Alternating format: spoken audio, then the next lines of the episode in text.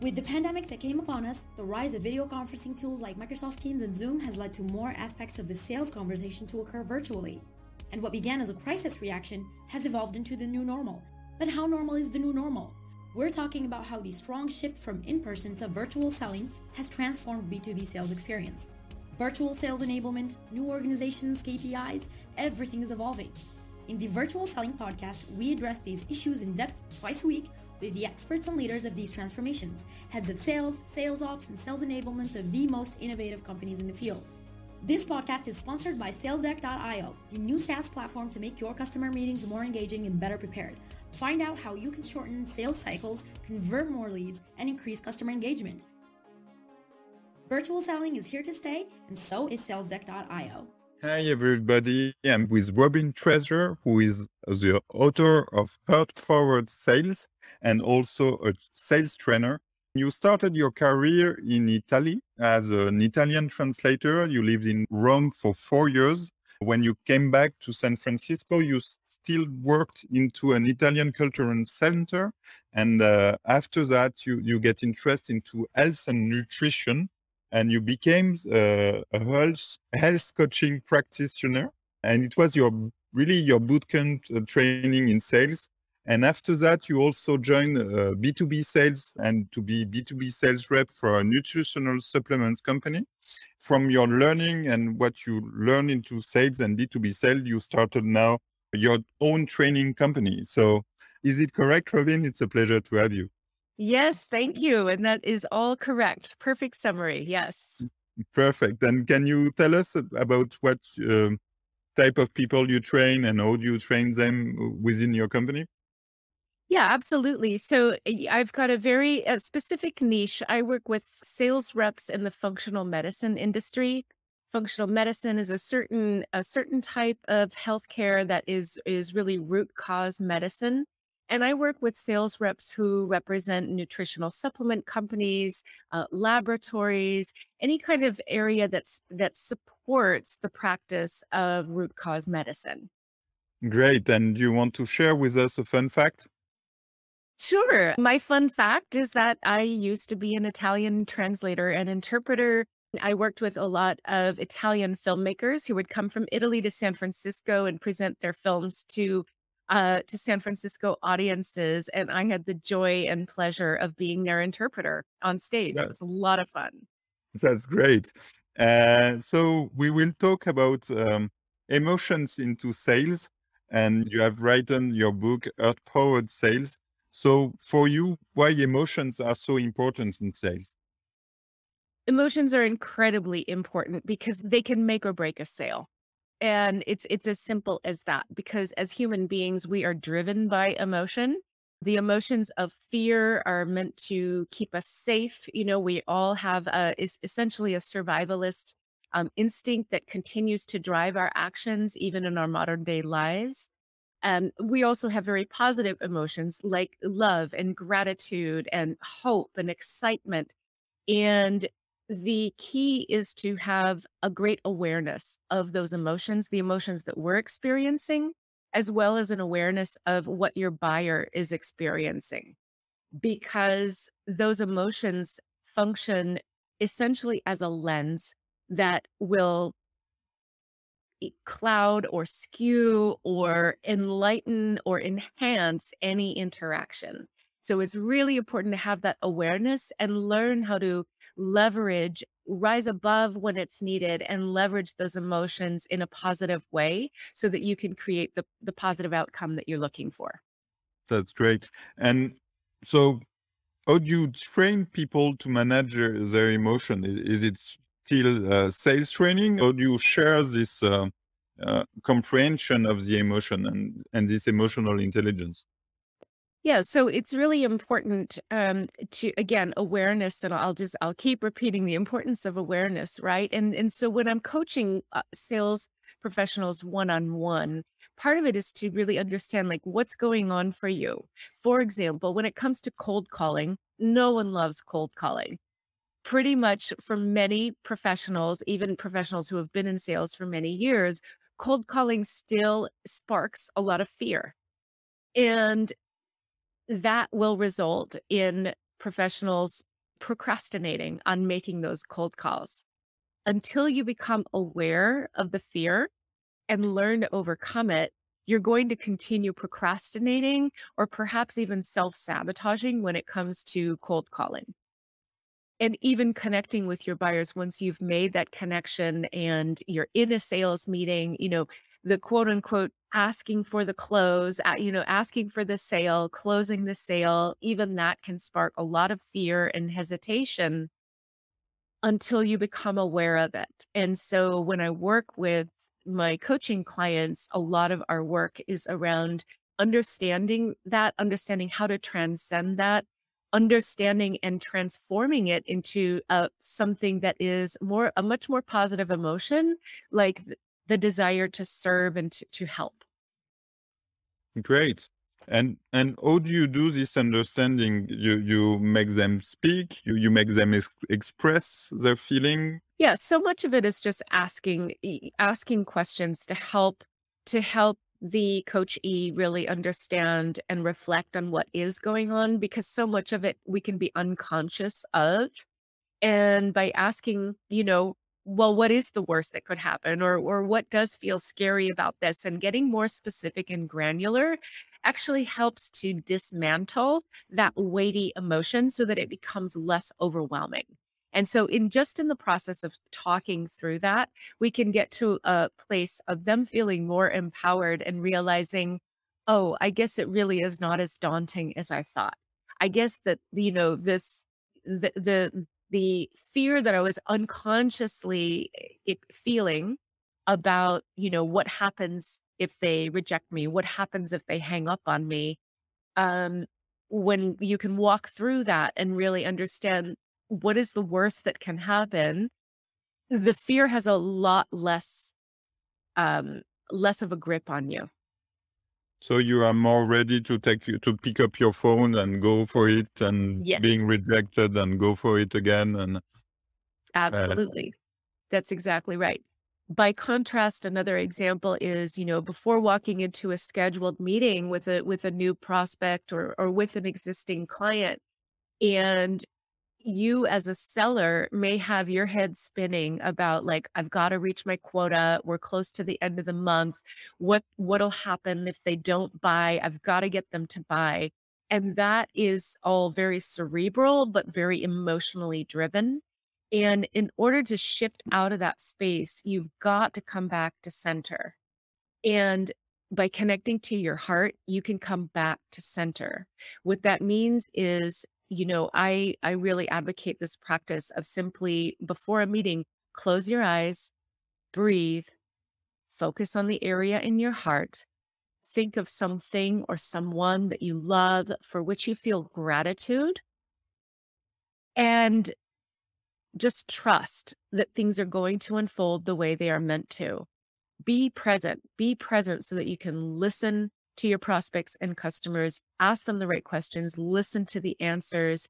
And in doing so, you're staying in that heart connected place rather than being cerebral and future tripping and you know being driven by your fears which uh makes it less makes you much less able to be present listen and be of service yeah sure uh, so this is for the seller part, but what's occur into the buyer mind and uh, all the emotions are important for the buyers too.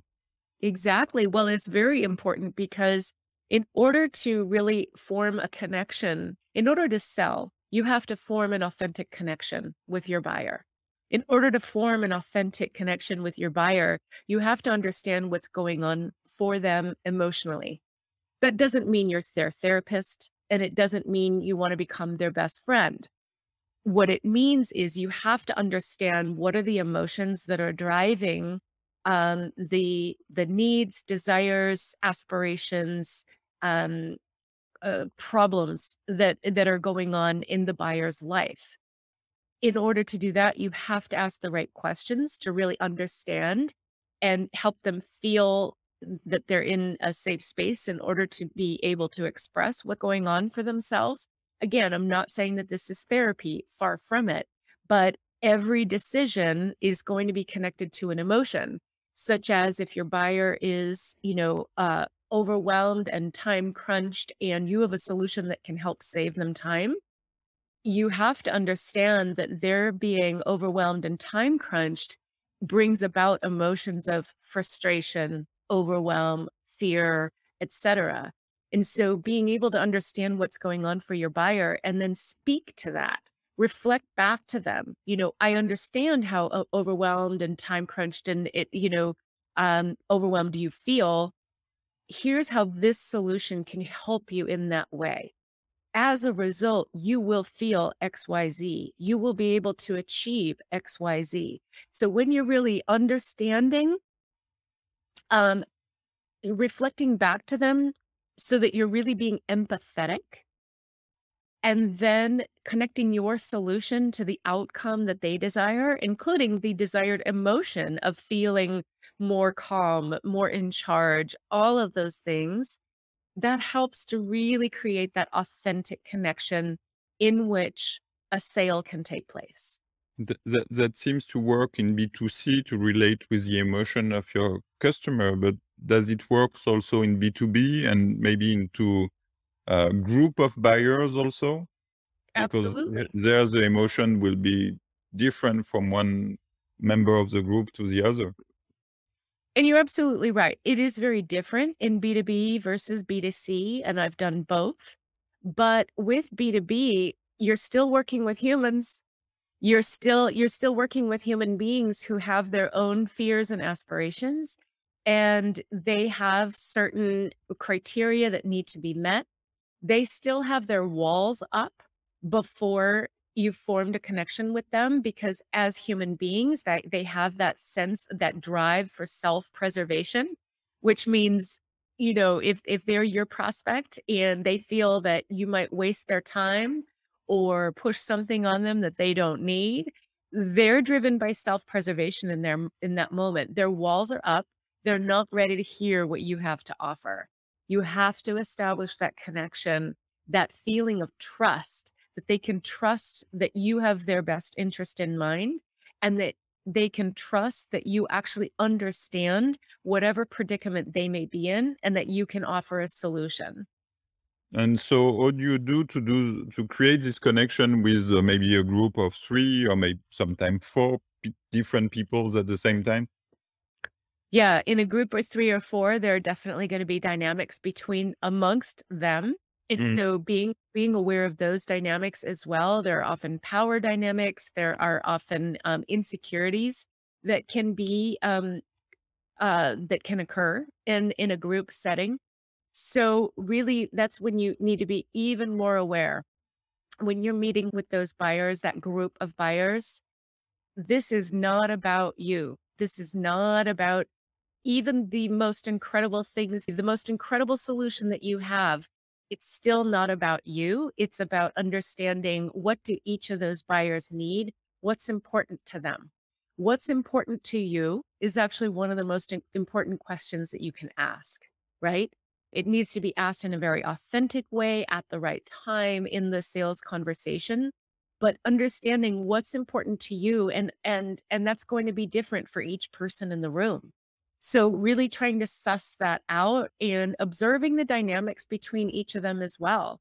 That's why body language can be such a key um, indicator of what's actually going on in the room beyond the words that are being spoken. And, you know, we earlier we mentioned a little bit about how I was an Italian translator. You know, how do you go from being a, you know, an Italian translator to going into sales? Well, the common thread is emotionally intelligent communication. There were times where when I was Italian is not my native language, right? So I speak it fluently, I speak it very well, but there are certain words I, I still don't know.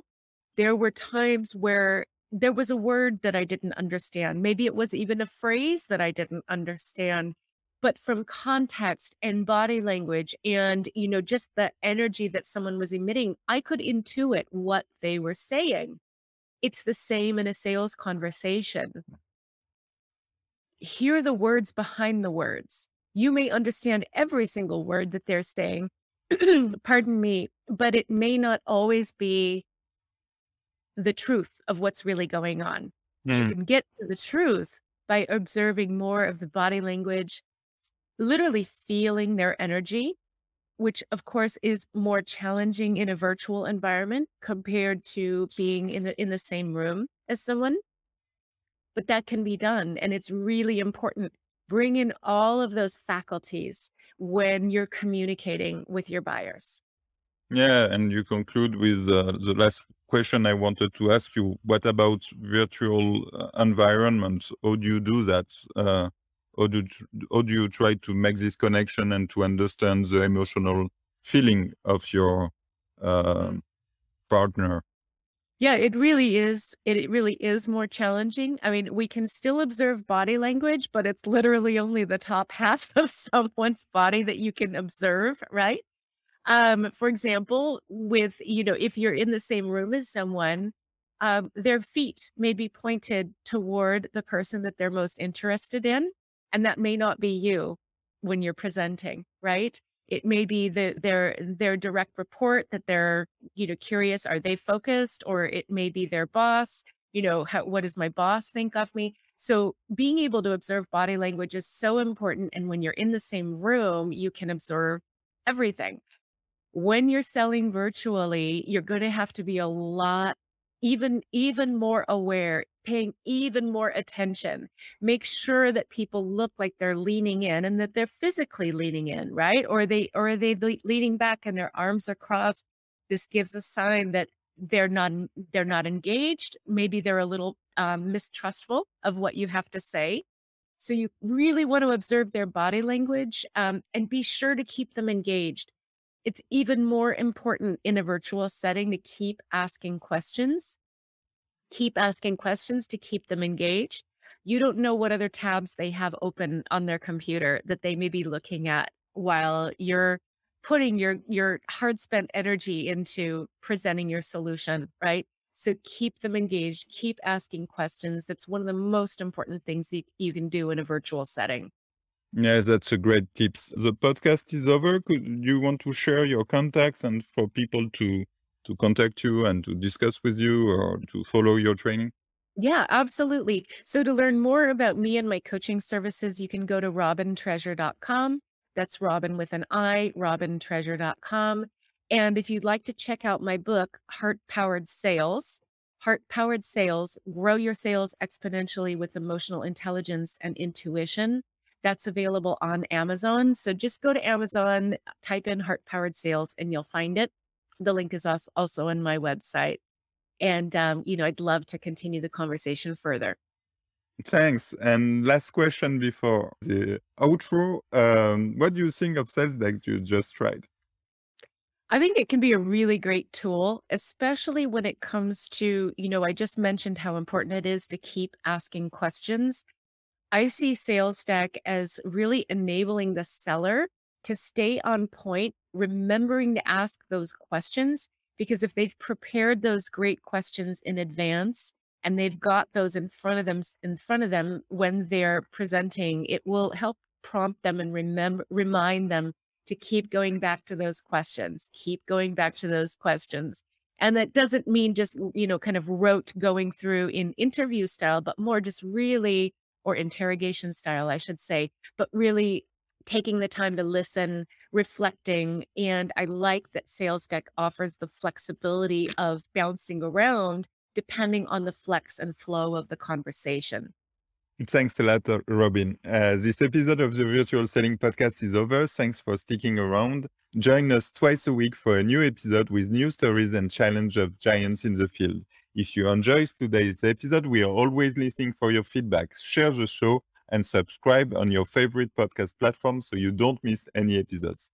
This episode was brought to you by SalesDeck.io, the virtual selling platform that increase your sales team efficiency and sales readiness, enable remote management, and then sales operational excellence. Book your SalesDeck.io demo today to discover how you can close more deals with engaging and better prep customer meetings. Thanks a lot, Robin. Thank you. Thank you for having me.